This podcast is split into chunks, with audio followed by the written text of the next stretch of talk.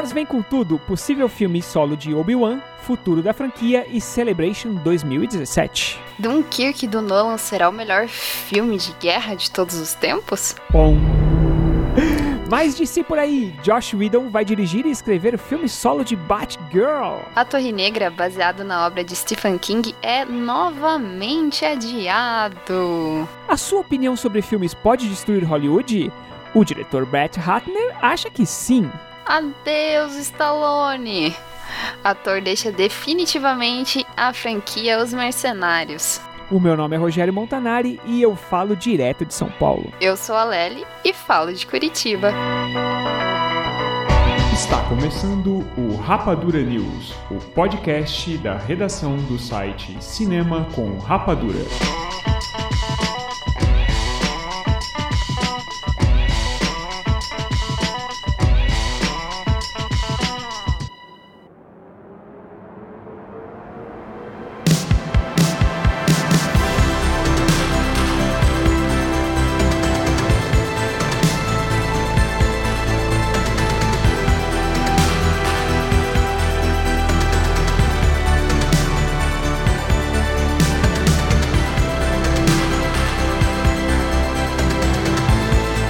Ar mais um Rapadura News e hoje sempre vamos lhe contar os detalhes de tudo que acontece nos bastidores do mundo do cinema, com muitas notícias e estreias sensacionais. Só tem notícia boa hoje, gente. Vamos começar?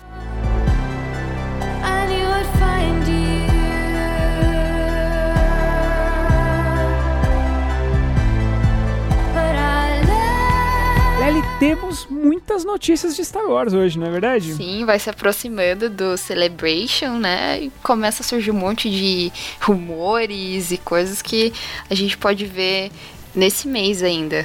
Pra quem não sabe, a Star Wars Celebration é uma convenção de, de fãs e também de, da, da, produção mesmo do, de Star Wars, né? E acabou se tornando um evento muito forte para o lançamento de mídias, de trailers, de vídeos, de bastidores dos novos filmes da saga. Eu ia falar, e lembrando que esse ano a gente tem 40 anos de Star Wars, né? Então Exatamente. a gente pode esperar algo especial desse Star Wars Celebration. Sim, a Celebration estará celebrando, olha só, os 40 anos da franquia. A primeira notícia que a gente tem aqui sobre a Celebration é a de que talvez, isso ainda é um rumor, um filme é, sobre o Obi-Wan Kenobi seja anunciado na feira, né? É, ainda não se tem 100% dessa informação, mas notícias de bastidores dizem que materiais estão sendo preparados para serem lançados agora, serem anunciados na feira. Uma outra informação que vem junto a essa do Obi-Wan é a de que o, aquele filme que já tinha meio que sido ventilada a informação dele, que seria um filme sobre o Boba Fett, parece que ele, esse projeto não morreu. Ele seria dirigido pelo Josh Trank, né, do malfadado reboot do Quarteto Fantástico. E agora parece que o projeto vai renascer, talvez com outro diretor, claro, porque acho que o Josh Trank não, ficou, não saiu muito bem na fita, mas aparentemente esse projeto está indo em frente talvez, juntamente com esse do Obi-Wan, seja anunciado, né, Lely? Sim, e vale lembrar que em relação ao Obi-Wan, o Ian McGregor, que interpretou o personagem, ele falou em várias entrevistas, mas muitas mesmo, que ele gostaria muito de fazer o filme. Inclusive, ele falou que todas as entrevistas que ele fazia perguntavam isso para ele. Ele chegou até a falar que ele não tava fazendo nenhum tipo de campanha pro filme, mas que se existisse ele gostaria muito de participar. E é um personagem que tem muita história para contar, né? Mas temos outras notícias de Star Wars também, não temos, Lely? Temos, temos várias notícias aqui. O diretor da Disney, o Bob Iger, ele falou sobre o futuro da franquia. Então, gente, falar para vocês que a gente pode esperar mais uma década e meia de histórias de Star Wars. Então a gente teria Star Wars para depois de 2030. Consegue pensar nisso? É muito amor, né? É. é muito dinheiro, pra falar a verdade. Muito amor, muito dinheiro. E a Disney realmente abraçou a franquia, né? Começou a dar um resultado muito bom, né? Depois que ela se juntou com a Lucasfilm. E acho que é natural que eles queiram repetir esse sucesso ano a ano, né? Tanto que a data lá, 15 de dezembro, dezembro sempre tá quase meio que reservada pro, pro Star Wars, depois de O Despertar da Força, né? Nem mesmo porque eles gastaram muito dinheiro comprando a Lucasfilm, né? Uhum. Na verdade, nada, mais, nada que a gente já não soubesse que fosse acontecer, que é eles precisam recuperar esse dinheiro e ganhar muito mais dinheiro em cima. Então, teremos com certeza muito Star Wars Sim. pela frente. Gerações e gerações, né, gente? E ainda é, é, ele aproveitou e falou sobre a Carrie Fisher, né? Nessa declaração que ele deu, ele disse que existiam contratos para, com a Carrie Fisher para três filmes. Ela fez o primeiro, né? O Despertar da Força. Ela completou o trabalho dela no Último Jedi, Os Últimos Jedi. E parece que não vai ser necessário fazer nenhuma inserção digital. Ele mesmo diz isso, né? Uhum. Na declaração dele. Agora, para o nono filme, aí a gente já não sabe como vai funcionar, né? Não. Porque se ela, se ela está programada para aparecer neste filme, agora a gente já não sabe exatamente como é que vai funcionar isso. Mas apesar que ele diz que não vai fazer isso com a Carrie, né? Ele, ele diz com todas as palavras que eles não vão mexer com ela, não vão utilizar personagens digitais, nada disso. Então, ainda, o diretor da Disney falou sobre o spin-off do Han Solo. Então, a gente não tinha muitos detalhes sobre o que seria a história. Então, aqui ele já deu pra gente um pouquinho, vou falar pra vocês. A história vai mostrar o Han Solo quando tinha 18 anos até chegar aos seus 24. Algumas coisas bem significativas acontecem em sua vida, como o fato de adquirir um certo veículo e conhecer um certo Wookiee. Tudo isso será visto no filme. Então agora a gente já tem uma noção do tempo que a história vai se passar, né? Uma coisa que é enigmática na declaração dele é que ele fala como o Han Solo ganhou o nome dele. Ora, eu achei que era o nome dele de batismo. Eu também. então, não sabemos. Uau, Então, quer dizer, ele acabou, né? Ele acabou colocando uma pulguinha e esse filme a gente vai ter que esperar um pouco mais, porque ele só estreia no ano que vem. E temos ainda mais notícias sobre Não acaba. Não Não acaba, acaba, não acaba, não acaba, não acaba. Essa nova notícia, voltemos, vamos voltar de novo, vamos voltar, vamos voltar, volta, rebobina a fita, porque vamos falar de Celebration de novo, olha só. É, como a feira, ela tá em cima, ela já acontece do dia 13 ao dia 16 de abril, sem nem, nenhuma declaração prévia nem nada. E simplesmente, a organização do evento é, lançou um, um post na, na página deles do Facebook e nesse post tinha uma foto de nada mais, nada menos do que Raiden Christensen. Pra quem não sabe, é Raiden ou Raiden? Eu acho que é a Raiden. Hayden Christensen. E pra quem não sabe, ele é o Anakin Skywalker da malfadada trilogia número 2, que na verdade é a primeira. Ele é o Anakin no segundo e no terceiro filme. E ele estará agora na- nessa comemoração dos 40 anos da franquia, né? Na, na Celebration. Agora, não sei se você sabe, Lely. Fale. Mas existe um rumor, existiu um rumor, na verdade, ele, ele meio que acalmou depois, de que o, o Raiden, ele teria uma participação em Os Últimos Jedi. Sério? Seríssimo, seríssimo. E esse rumor, ele volta com toda a força com essa notícia de que ele estará na Star Wars Celebration, porque... Faz sentido, Não né? sei. É, então, é, se- aí não se sabe se ele pode ter uma participação fazendo é, algum flashback, sabe? Alguma, Sei. alguma cena, relembrando o Anakin. Então, e esse agora esse rumor com a participação dele aqui na Celebration, o rumor voltou, voltou mais forte. Mas pode ser só um rumor mesmo, né? E lembrando que se você não vai poder estar na Star Wars Celebration em Orlando, É, quem vai poder estar, né?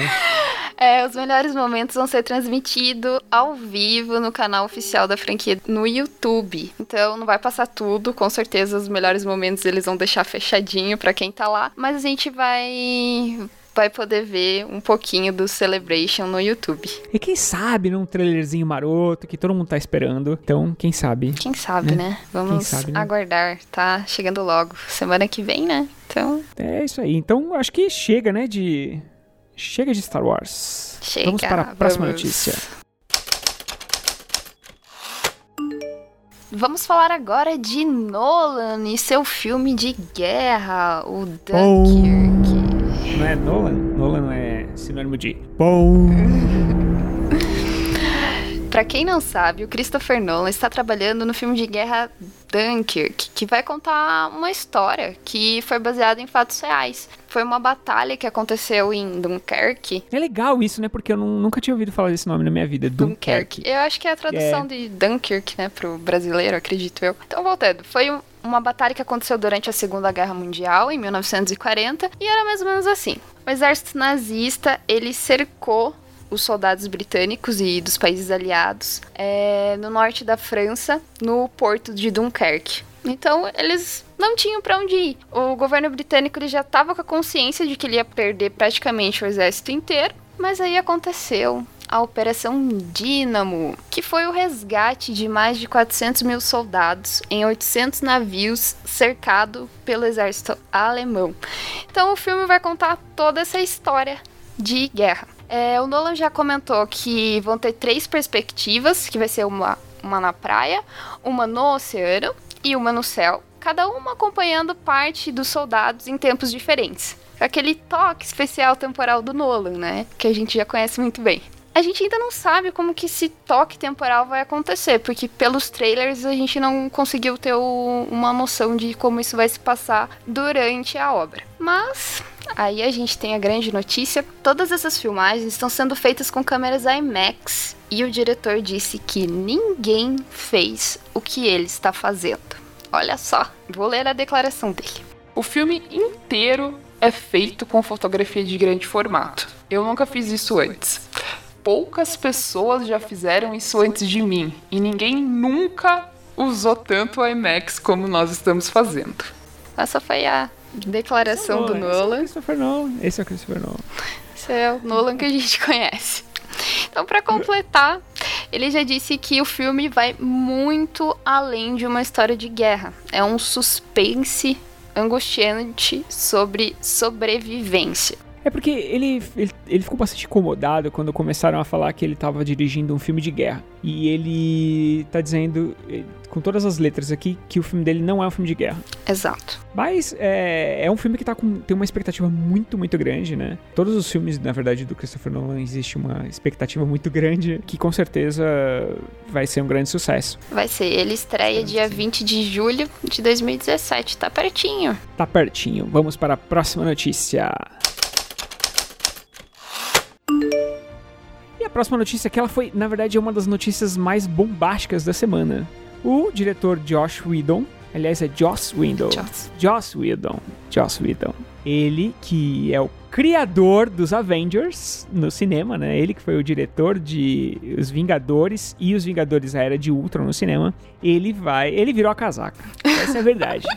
Essa é a verdade, ele virou a casaca. Ele foi contratado pela Warner pela DC para dirigir um filme solo sobre a Batgirl. É, essa notícia virou o mundo do nerd do entretenimento de ponta cabeça, porque um choque, não é né? sempre que, né, não é sempre que a gente vê uma situação como essa. Para muitas pessoas, assim como eu, acha que o Primeiro Vingadores é o melhor filme da Marvel. Então eu fiquei bem empolgado com essa notícia do Josh Whedon dirigindo um filme da DC, porque quem sabe ele não consegue achar o né, tom certo. O tom que os filmes da DC precisam, né? É, e sem contar que ele é um grande diretor de personagens femininos, assim, ele vai escrever. A, na verdade, a notícia é a seguinte: não vamos colocar o, a carroça na frente dos bois, como diriam. É, a Warner anunciou que Batgirl será a segunda heroína da DC a ganhar um filme solo, né? Porque Isso, temos o da Mulher Maravilha. E ele, é, além do, de diretor, ele deve ser o roteirista e produtor do novo filme. E essa Batgirl deve ser baseado na versão da personagem dos 952, que é com a Bárbara Gordon, que é a filha do comissário Gordon. E ela vai ser a, a Batgirl. E vocês sabem a Pat Jenkins, que é a diretora de Mulher Maravilha? Ela expressou sua felicidade para essa possível vinda do Joss Whedon.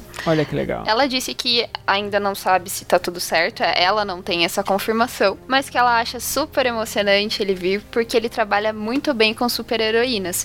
É, ele tem uma abordagem divertida para as mulheres nos filmes e ela falou que com certeza ela, ele vai se divertir muito com toda a equipe. Então ela tá é. animada. E ele é o cara que dirigiu Buffy, né? Escreveu e dirigiu Buffy, ele é o cara que escreveu e dirigiu Firefly, então é um cara que sabe escrever e sabe dirigir personagens femininos, assim. Mas aqui nós temos a participação, não somos nós somente, aqui na redação do Cinema com Rapadura. Sim. E hoje temos a participação aqui do redator Robinson Samulak Alves, ele que dará aqui a sua impressão sobre a possível contratação de Joss Whedon para dirigir o filme da Batgirl. Manda pau, Robinson.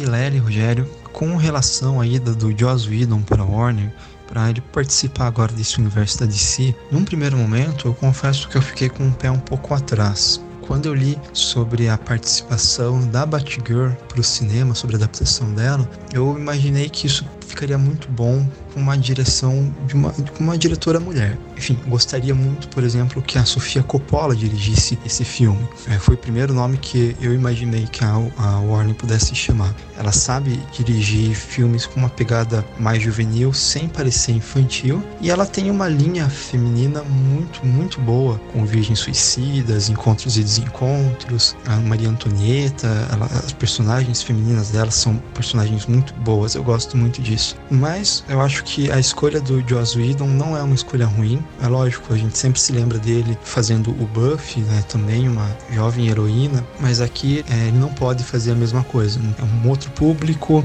a Batgirl dos Novos 52, que é quem vai ser adaptada, tem uma popularidade muito alta, principalmente nos Estados Unidos, não só meninas, mas também meninas que estão começando a ler quadrinho agora, então ele vai ter que agradar esse público, né? Eu particularmente prefiro a versão atual do Batgirl do Rebirth, que é uma Batgirl um pouquinho mais experiente, mas o estúdio vai tentar aproveitar todo esse sucesso que essa versão mais jovem da Batgirl fez. Com relação ao que eu tenho visto vários comentários sobre o Joss Whedon levar a fórmula da Marvel, né, a chamada fórmula da Marvel, eu não acredito que isso vá acontecer, porque a Warner tem um tom bem diferente e eu gosto que fique assim. É, eles erraram a mão no Esquadrão Suicida, mas eu particularmente gostei do Man of Steel, gostei do Batman vs Superman. Mulher Maravilha também tem um tom bem próprio. A Liga da Justiça também já está mostrando como que vai ser. Eu não acho que o Joss Whedon vai simplesmente chegar e mudar isso. Vale lembrar também que ele já havia feito um roteiro anteriormente para um filme da Mulher Maravilha, mas a Warner não aproveitou o roteiro, ela não aprovou, justamente pela questão do tom. Então eles devem já ter conversado sobre isso e o Whedon vai ter sim uma liberdade criativa considerável, mas eu não imagino que ele simplesmente vai chegar e mudar tudo isso, né? É isso, um abraço a todos. Obrigado.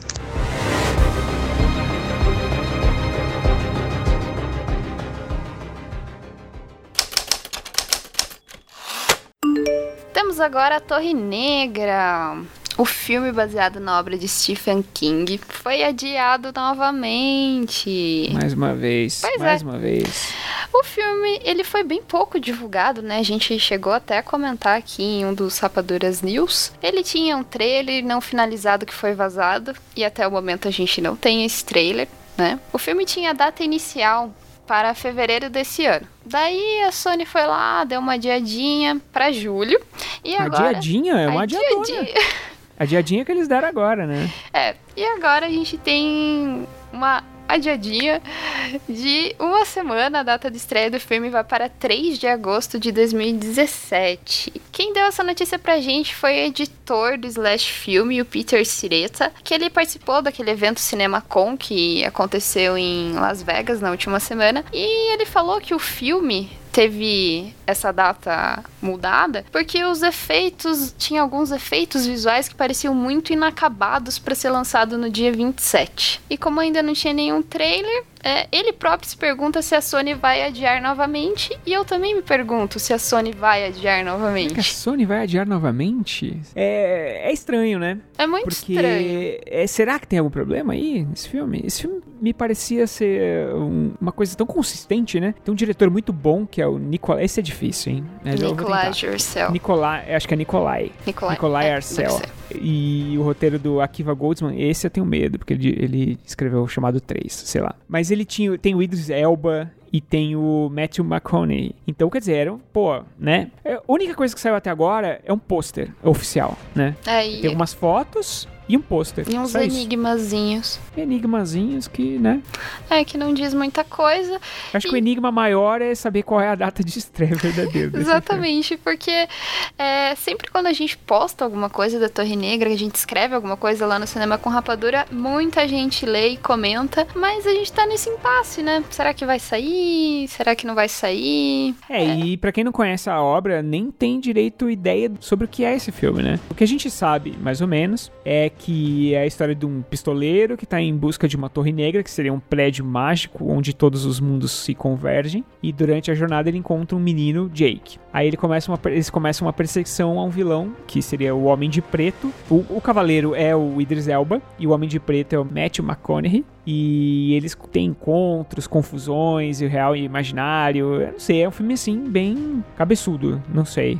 Sim, vale lembrar, assim, que a Torre Negra, ela tem sete livros, bem grandes, assim, todos são bem grandes. E o Stephen King construiu uma grande homenagem nas obras do faroeste, das obras do Tolkien e das lendas do Rei Arthur. Então a gente tem vários desses elementos sendo homenageados nessas obras. E a gente Eu confesso que eu fiquei. que... Eu, deixa eu te interromper só mais uma vez, Claro. porque eu te confesso que eu fiquei com preguiça de ler esses livros. É muito livro, cara. E tem HQ também. Sim, sabe? Tudo se completa. É enormes. muita coisa, é muita coisa. É um Não, universo bem grande, mas eu acho que ele tem uma história interessante, que seria muito legal da gente ver no cinema. E espero que saia quanto antes, Sony. Vamos lá, Sony. É, e na data que ficou em aberto desse filme, ficou o quê? Que a Sony colocou no lugar? Emoji. Emoji, o filme. É um dos filmes mais esperados da redação. Com Com certeza. Eu acho que. Eu acho que chega, né? Chega. Eu acho que chega. Vamos pro próximo. Acho que chega.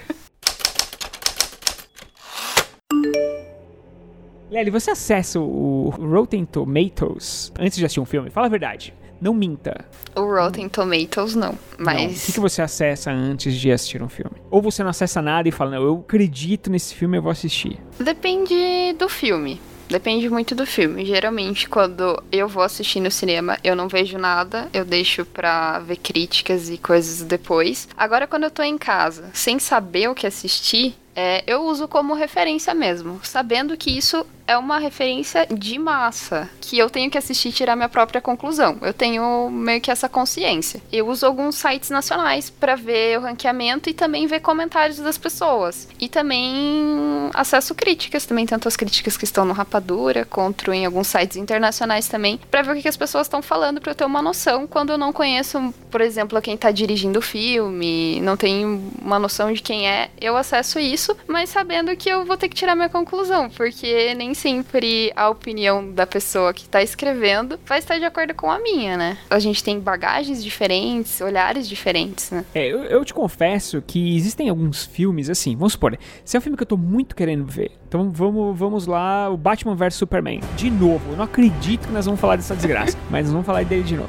Vamos supor, era um filme que eu queria muito ver, tá? É, eu não consegui assistir na estreia, não tinha cabine nessa época, eu não participava dessas coisas ainda e tal, e é, estreou o filme, eu não consegui na estreia, e a galera bateu, bateu forte, Rotten Toma- Tomatoes destruiu lá, então não sei o que. Mas era um filme que eu queria muito ver. Eu não li nada sobre, mas eu sabia que estavam falando mal. E mesmo assim eu fui ver. Mesmo assim não gostei. Mas, se não é um filme que eu tô assim muito empolgado pra ver, se começam a rolar muitas críticas negativas e tal, não sei o que, é. Me tira um pouco do ânimo de assistir o filme. Essa é a verdade, tá? Então, em alguns casos, se a crítica é muito, muito, muito negativa, é aí que eu quero ver mesmo. É Sim, Quarteto Fantástico. exemplo. justamente saber o que tem. Eu quero saber o que, que as pessoas estão odiando tanto, entendeu? Aham. Aí me gera uma curiosidade. Isso aconteceu no, quarteto, no reboot do Quarteto Fantástico. As pessoas estão detonando tanto que eu falei, não, eu quero ver esse filme. Quero saber por quê. Agora, a notícia diz o seguinte, que o diretor Brett Ratner odeia o Rotten Tomatoes. Ele odeia, ele acha que o site é a destruição de Hollywood. Ele deu uma declaração ao Entertainment Weekly. Entertainment Weekly. Uma, aliás, uma declaração enorme que nem dá pra ler aqui de tão grande. Não é enorme. Sim, mas é, resumindo, ele diz que ele, gosta, ele gostava muito da crítica especializada. Ele achava que tinham grandes mentes ali que escreviam, que pessoas especialistas em, em cinema que escreviam. Ele sempre gostou disso, mas que hoje em dia, é, com sites como o Rotten Tomatoes, que ele, é- ele é um agregador de críticas, né? Então ele vai juntando é, notas de críticas de vários sites e ele acaba fazendo um ranking. É, ele acha que isso tá acabando com a indústria, porque as pessoas vão lá no site antes, elas olham e falam: ah, não, essa aqui tem uma nota baixa, então não vou assistir. E aí acaba. Vários filmes acabam naufragando antes mesmo de. já logo na, na segunda semana, né? Então, ou até antes mesmo de estrear, porque como as críticas saem antes, ah, às vezes antes do filme estrear, o Rotten Tomatoes já tem uma nota super baixa, e aí as pessoas não vão nem no final de semana de estreia pra assistir o filme. É, não sei o quanto isso é verdade, assim, assim, o quanto eu concordo com isso, porque antigamente você sempre teve o boca a boca, né? Quando as pessoas assistiam um filme e achavam um filme ruim, já falavam, olha, então, tá, o que, aí na segunda semana o filme já caía. O, a reclamação que ele pode, que ele tem aqui, de repente, é só pela primeira semana, que já muitas vezes nem na primeira semana as pessoas vão no cinema assistir o filme. Sim. Mas você acha que o Rotten Tomato é realmente o, o grande câncer do, do cinema hollywoodiano? Olha, eu acredito que não. Porque eu acho que o Rotten Tomatoes, ele é um reflexo do ranqueamento da sociedade, assim. Porque tudo que a gente tem hoje é ranqueado através de porcentagem, de números, de estrelas, de likes. Aliás, é, é ele é só um reflexo. Mesmo? A gente vive no ranqueamento 100% do tempo, né? A gente é ranqueado Exatamente. o tempo inteiro. É até um, um fato muito peculiar, eu vou contar para vocês. É, eu, eu, não sou uma pessoa que usa muito redes sociais, não sou heavy user. E eu, eu tenho. Ah, que bonito, heavy user. Heavy user. E eu não tenho muitos amigos no Facebook, assim, tipo, mais de mil amigos no Facebook. E uma vez uma menina me falou bem assim: achei que você era um fake, porque você não tem muitos amigos, né? Eu não confio muito nas pessoas que não têm muitos amigos no Facebook. Um Sim, número, perfeito. gente, um número define uma pessoa. Então, para mim, o Rotten Tomatoes, ele é o reflexo do que a gente tá vivendo. Se a gente tá vivendo isso em todas as outras áreas da vida, nada mais natural que para filmes e para cinema também tem esse tipo de ranqueamento. Mas não acho que isso tire a magia, porque a pessoa talvez não tenha acesso, mas ela pode procurar pelas coisas. Ela pode ir atrás, ela pode assistir o filme, ter a sua própria opinião e, através do boca a boca, falar que ela gostou de um filme que no Rotten Tomatoes está 10%. Ele dá um exemplo que é o Batman vs Superman, que ficou uma nota baixíssima no Rotten Tomatoes e que foi um grande sucesso. Então, quer dizer, ele mesmo se contradiz na fala dele. Mas acho que aqui ele tava falando pra ele fez muito sucesso, sabe? Então, mas eu... ele fez, ele fez 800 milhões, assim, ele não fez o sucesso que a empresa esperava, né? Ele não fez o sucesso que a Warner imaginava. A Warner imaginava com certeza mais de um milhão, mais de um bilhão. Agora, fez 800 e poucos milhões, então quer dizer, né? E eu não acho que o Rotten Tomatoes é o grande culpado do, do, do Batman vs Superman não fazer um bilhão, não. sabe? É, e sabe o que eu acho que o Brett Ratner devia fazer para não ter sofrer com esse problema? Filmes bons. Entendeu? Porque se vai, vamos ver os filmes dele aqui? Vamos ver. Vamos Alguns lá. dos filmes, né? É, tem... Temos aqui, temos aqui, olha só. Vamos lá, tem filmes, tem filmes bons, tá? É, Hora do Rush. É um filme bom. Sim. É um filme bom, um filme divertido. 60%. Não tá bom? 60%? Eu acho que. É porque assim, também não pode ser aquele negócio, ah, 100% ou 0%. Mas acho que 60% é legal. E vale a gente lembrar que isso é uma porcentagem com base nas pessoas que, que o Rotten Tomatoes conseguiu pegar as críticas.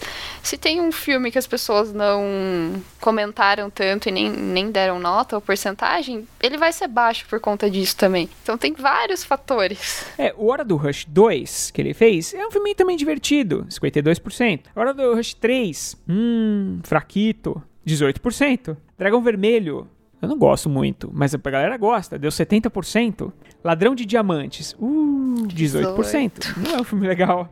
X-Men, o confronto final, é 58%. Esse eu não sei porque tá 58%, porque com certeza é um dos filminhos mais fracos de X-Men. E o Hércules, maravilhoso, deu 40%. Então, eu acho que ele podia fazer filmes bons. Quem sabe ele não conseguisse notas melhores, na é verdade? E aí, um boca a boca melhor no Rotten Tomatoes. Pois é. Brett Ratner, é, não fique triste. Esse é o reflexo da sociedade, não é, Exato. não é algo que vai destruir a indústria de Hollywood, não, porque é algo que tá, tá todo mundo vivendo. É, vivemos todos na Black Mirror. Exatamente. É verdade.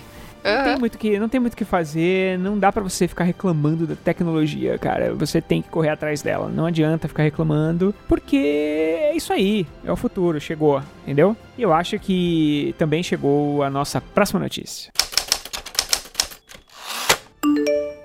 Gente, Sylvester Stallone deixa os mercenários o cara que inventou os mercenários abandonou os mercenários. Exatamente. Segundo o Deadline, o ator resolveu deixar a franquia por causa de diferenças criativas com o produtor Avi Lerner. Não foi o primeiro desentendimento deles. Eles já tiveram no passado vários desentendimentos e agora parece que o roteiro tinha alguns elementos que ele não estava de acordo e ele resolveu deixar a franquia e abandonar o maior cachê até então oferecido para ele, que é de 20 milhões de dólares. Apenas 20 milhões de dólares. Pra você ver como a maré não está ruim para o Stallone, na verdade. Não. O cara largou 20 milhões de dólares por diferenças criativas. No caso aqui, seria alguma coisa do roteiro, mas também é, existem rumores de que seria a escolha do diretor. Parece que o Stallone não tá muito afim da escolha que o produtor. O produtor parece que já escolheu um nome e, o, e ele falou: Não, peraí, esse cara aí eu não quero. A gente ainda não sabe quem é esse nome, mas ele falou: opa, peraí, peraí, peraí, peraí tô fora. É, com esse nome aqui eu tô fora. E ele abandonou realmente 20 milhões de doletas. O produtor, o Avi Lerner, ele disse que ainda vai tentar trazer o Stallone. Tem ainda aquele pontinho de esperança de que ele quer fazer o Mercenários 4 e ele vai tentar trazer o Stallone de volta. Mas. É, na fala dele, eu vou reproduzir a fala dele aqui agora. Olha que legal. Nós tivemos desentendimentos com o Sly, mas isso já acontece há mais de um ano e meio. Neste caso, cada um tem uma opinião diferente. Concordamos em 95% das coisas, mas existem certas coisas em produção que não concordamos. Eu não creio que acabou. Na minha opinião, o quarto filme não está morto. Mas. Mas. É, saiu uma notícia hoje, na data de gravação deste podcast, dizendo que o Schwarzenegger já disse: se o Stallone não participar eu não participo. Então uhum. eu não sei muito bem se este filme vai acontecer. Imagine se começa com o Schwarzenegger, vai para todos os outros atores que só tem ator de peso aqui, né? Dentro é, porque... do, do filme. Tem o Jack Van Damme, o Harrison Ford, Mel Gibson, Antônio Bandeiras, Jason Statham, Jet Li e muitos outros. Muita gente. E assim, é, quer ou não, o Stallone é o coração do negócio, né? Não faz muito sentido um filme dos mercenários sem o Stallone. Ele que ele que meio que criou essa franquia do zero, assim, é muito, tudo muito baseado nele, tipo, são os amigos dele, sabe, a galera dele. Não faz muito sentido o Sylvester Stallone não participando mais, né? Então... Seria muito estranho, né? É coisa de produtor essa história de falar que ah, o filme pode continuar sem ele, sabe? É aquela história de bater o pé mesmo, sabe? Não, é isso e acabou. Eu imagino que se o Stallone não voltar atrás, Stallone, eu acho que Mercenários 3 é o último filme da franquia mesmo, a não ser que saia alguma coisa daquelas, tipo, que sai direto na, na locadora, sabe? Aquele filme que sai direto pra TV, assim. Sim. Que é com atores meio desconhecidos, porque eu não imagino que nenhum outro ator é, de ação grande desses, né, que participam dessa franquia, vai pegar e falar: ah, tá bom, o Stallone não tá, mas eu assumo a parada aqui. Eu duvido que algum deles vai fazer isso, sim. Eles são muito amigos, né? É, isso que, até pela camaradagem que eles têm entre eles. Nenhum deles vai pegar e vai comprar isso, sabe? Vai falar: não, eu faço. Ele não faz, eu faço. Então. Eu, eu concordo. Se eu fosse o Avi Lerner, eu falava: tá bom, vai, Stallone beleza, vai lá. Escolhe quem você quiser aí. Na é verdade. Eu Sim. acho. É, eu acho que é isso, né? Acho que acabou de notícias hoje, não é verdade? Hoje acabou. Acabou. Vamos para as estreias da semana?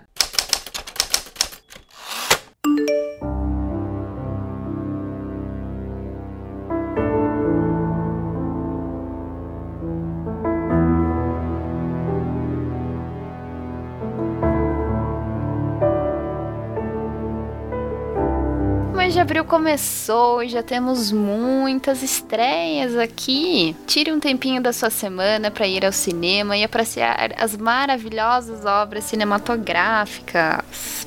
Rogério, você já está com a primeira estreia. Quer falar para os nossos ouvintes? A primeira estreia da semana é A Cabana. Olha só, filme que a atriz Octavia Spencer, ela veio para o Brasil fazer o lançamento do filme. Ela esteve aqui no Brasil na semana passada. Infelizmente não pudemos acompanhar a vinda da, da atriz, né? Porque afinal foi no Rio de Janeiro. Na trama do filme, baseada no, no best-seller de muito sucesso, né? Que é o A Cabana, o personagem do Sam Worthington faz um pai que perde a, sua filha, ela desaparece e, e depois encontram indícios de que ela talvez tenha sido assassinada em uma cabana e ele passa a se isolar nessa cabana que fica num local muito bonito e é, ele passa a receber visitas de entidades que vão ajudá-lo a superar né, esse trauma, essa dor terrível que ele sente. Né? A própria Octavia Spencer faz um papel do papai e tem outras pessoas, tem outros, outras atrizes também, tem a Alice Braga que também faz um papel, e aí ele vai passando por esses percalços e vai aprendendo com o tempo a sobreviver a essa dor terrível que ele sente. Ainda mais de um filho, né? É, não assisti o filme, então ainda não sei se ele é legal, mas é um grande filme, é a grande estreia da, dessa semana, né? Mas temos outras estreias também, não temos? Temos! Aqui a gente tem Smurfs e a Vila Perdida. São os azuizinhos de volta às telonas, né? É, nessa história, a Smurfette, ela tá meio intrigada, assim, sabe? Porque ela é a única menina lá da aldeia. E ela não tem um papel definido na comunidade, assim. Todos os demais Smurfs, eles têm o papelzinho de cada um, cada um faz alguma coisa, só que ela não tem isso. Então, ela decide ir atrás de respostas para descobrir o porquê que ela não tem isso. E ela acaba encontrando uma floresta proibida, cheia de criaturas mágicas. Olha que legal. E eles abandonaram definitivamente aquela história do, do filme, né? De, de live action com, com desenho animado, aquela Sim. mistura dos dois, dos dois outros filmes de Smurfs. E agora ele é totalmente animação, 100% animado. Aqui a gente vê também o empoderamento feminino da Smurfette, né? Ir atrás. Ela vai, o filme vai ser focado bastante nela e nos amigos, mas a gente espera ver algo bem divertido, principalmente para as crianças e também para os adultos. É, acho que vai ter uma mensagem bem legal de questão de aceitar diferenças dentro desse filme. Temos a nossa terceira estreia é Despedida em Grande Estilo. Mais um filme em que Morgan Freeman, que é um velhinho muito safadinho, que faz alguma coisa, sabe? De Sim, novo Morgan de Freeman. Novo, Poxa, Morgan fez. Freeman, tá hoje, né? Quantas vezes, né, Morgan Freeman? Mas tudo bem. É, aqui ele está muito bem acompanhado do de Michael Caine e Alan Arkin. Olha só que esse trio é forte, hein? Trio forte. No filme, eles são três velhinhos que estão ali vivendo a sua aposentadoria e até que um dia a empresa corta a aposentadoria deles. Porque lá funciona de uma forma diferente daqui, não é aposentadoria pública, existe um, uma pensão que a empresa paga, tal, não sei o quê. E eles têm uma ideia mirabolante de praticar um assalto e recuperar o seu dinheirinho perdido. E é isso. A gente já sabe mais ou menos o que vai acontecer, a gente já sabe mais ou menos que tipo de filme que é, o trailer é bem legal, mas poxa, de novo, Morgan Freeman, tá na hora de, né? Não tá na hora de seguir em frente, não. E até o próprio Michael Caine também já andou fazendo filmes assim. Será que não eles sei. não gostam de fazer? Se divertem, sei lá. Sei lá, eu acho que eles estão eh, pagando é, o aluguel deles. É, pode ser também. Mas tudo bem, para cada um deste, o Morgan Freeman faz um Sonho de Liberdade, faz um filme assim. Então, tá bom, tá bom. Ele tem muitos créditos. Qual que é a nossa. Ah, não, peraí. A próxima eu tenho que dizer aqui que, é, mais uma vez, a gente não esquece. A gente não esquece do cinema nacional. E é a nossa estreia é. do cinema nacional da semana. Qual, Lely, qual é, é, qual é o filme nacional Exatamente. da semana? Exatamente. É o documentário Pitanga. Então a gente tem aqui a estreia da atriz Camila Pitanga como diretora ao lado do Beto Brent. É um documentário que conta as histórias do Antônio Pitanga, que é o pai da atriz, e toda a sua trajetória artística, política, filosófica. E é ele mesmo contando a história junto de conversas com os amigos, conhecidos, companheiros com participações da Camila Pitanga também. Para quem não sabe, o Antônio Pitanga fez parte de um dos movimentos do cinema brasileiro mais marcantes, que foi o Cinema Novo. É, ele foi dirigido pelo Glauber Rocha, Cacá Diegues, Walter Lima Jr. Então são grandes nomes aí, ele marcou realmente a história do cinema brasileiro. Então quem gosta, assim, é um, uma viagem pela história do Brasil e do cinema brasileiro. Então é isso, pedimos para você, ouvinte, olha só que bacana, que filme legal, de repente, para assistir no cinema. Claro que esses filmes, infelizmente, esses filmes nacionais, eles não estão estreiam em todas as salas, 300 salas, né? Mas a gente procurando, a gente acaba encontrando esses filmes por aí e vale a pena a gente sempre prestigiar o cinema nacional, certo? Apoiado. Acho que acabou de estreias da semana, certo, Lely? Vamos para as nossas dicas? Vamos! Vamos agora para aquele momento onde você, ouvinte, fica sabendo o que os participantes do Rapadura News estão vendo por aí. Vale dicas tanto de filme como de série, livros, passeios. E a gente tem uma participação especial aqui. Exatamente, uma volta, uma volta. Nossa querida editora Ana Louise, você é a nossa convidada voltando de novo pro Rapadura News. Fala aí pra gente a sua dica.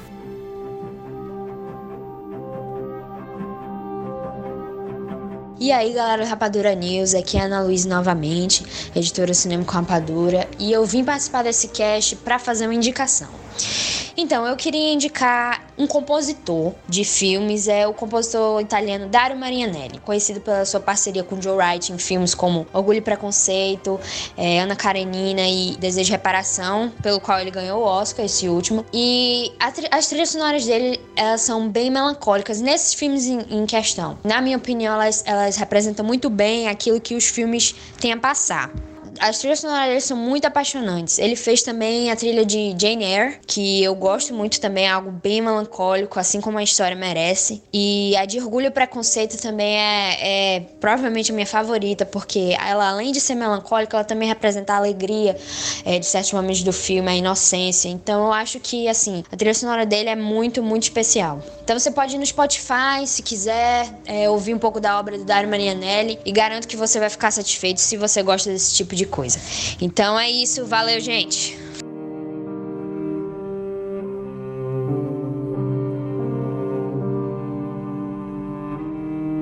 Acabamos de ver a dica da Ana, a última dica. E agora, Rogério, sua vez. Olha só, agora finalmente não será um filme, nem um livro, nem nada. Eu vou indicar aqui um evento que ocorrerá aqui em São Paulo. Para quem é da cidade, capital, existe um projeto que se chama Cine Fenômena. Ele é um projeto de exibição focado em filmes de fantasia, ficção, horror e afins. É, agora, no dia 9 de abril, no Centro Cultural São Paulo, na Vergueiro, vai rolar a edição 44 do Cine Fenômena e o homenageado dessa edição é o John Carpenter. Olha só, um grandíssimo Uau. diretor de principalmente de filmes de terror.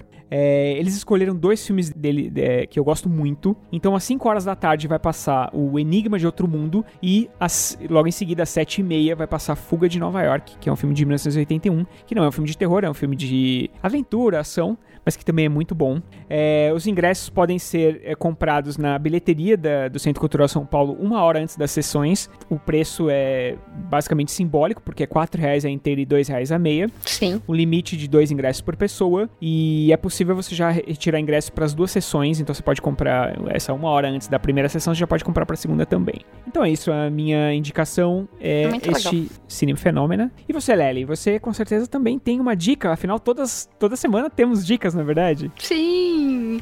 A minha dica hoje vem junto como uma homenagem ao ator Heath Ledger, que se ele tivesse vivo, ele completaria 38 anos essa semana, no dia 4 de abril. O trabalho dele é incrível para mim e infelizmente ele nos deixou muito cedo, né? Muito triste. É, ele tem vários filmes bons, mas eu vou falar do que eu mais gosto. Assista 10 Coisas que Eu Odeio em Você. Se você já assistiu, assista de novo! É uma comédia romântica muito divertida, inspirada na história da Megera Domada de Shakespeare. Então a gente vê o Heath Ledger tentando conquistar a Megera vivida pela atriz Julia Stiles. E uma das cenas mais incríveis, que é o ator cantando Can't Take My Eyes Off You, com aquele refrão icônico I love you, baby. Então, gente, vale a pena rever esse clássico dos anos 90. Essa é minha Eu não sabia, eu não sabia dessa a, a Lely cantora. Tinha o Google Power Rangers, agora tem essa. Parabéns, Lely. Você é uma ótima cantora. Dando animação ao cast. O Jurandir pediu animação, a gente vai cantar. Toma animação! Muita animação. Ai, ai, eu acho que é isso, né? É isso. É, é isso. Depois dessa cantoria desenfreada, o Rapadura News está chegando ao fim. Mas antes, não podemos esquecer os recadinhos da semana. Recadinhos da semana! Ei. Que, querido ouvinte... que não vinte, assine nosso feed, assine nosso feed, assine nosso feed de notícias no iTunes ou procure por Rapadura News no seu aplicativo de podcast favorito. Lembre-se também de avaliar com as famosas estrelinhas e elas ficam disponíveis para quem ouve no iTunes e elas fazem com que o podcast ganhe maior relevância à medida que recebe mais estrelinhas. Então é isso. Houve uma, uma, teve uma ouvinte nossa que até fez uma. Acho que é Ana Paula, se não me engano, tá? Ana Paula, não, não sei exatamente. Eu acho que é isso, Ana Paula. Ela, ela nos perguntou como, como, como ela faz para avaliar, como ela faz. Na verdade, é, é o seguinte: quando você vai lá dentro da loja, então no iTunes, você tá lá na loja, aí tem lá o podcast, você coloca lá Rapadura News na lupinha lá, né? E aí ele vai encontrar. Ali tem um lugar que assim, é, você coloca. É, tem, um, tem uma opção avaliar. Então quando você clica em avaliar ali, ele vai te pedir quantas estrelinhas e ele vai te pedir. Vai ter um espaço ali para você escrever. Quero. Ah, esse podcast é muito legal, esse pessoal é muito divertido e tal. Então você coloca cinco estrelinhas lá, ou menos, se você achar que, que a gente merece menos, não sei. É, e coloque ali a sua opinião. Então, toda, todas, toda vez que as pessoas fazem isso, né, cada vez que as pessoas fazem isso, o podcast vai ganhando relevância. Então ele vai aparecendo dentro do, da própria loja do iTunes.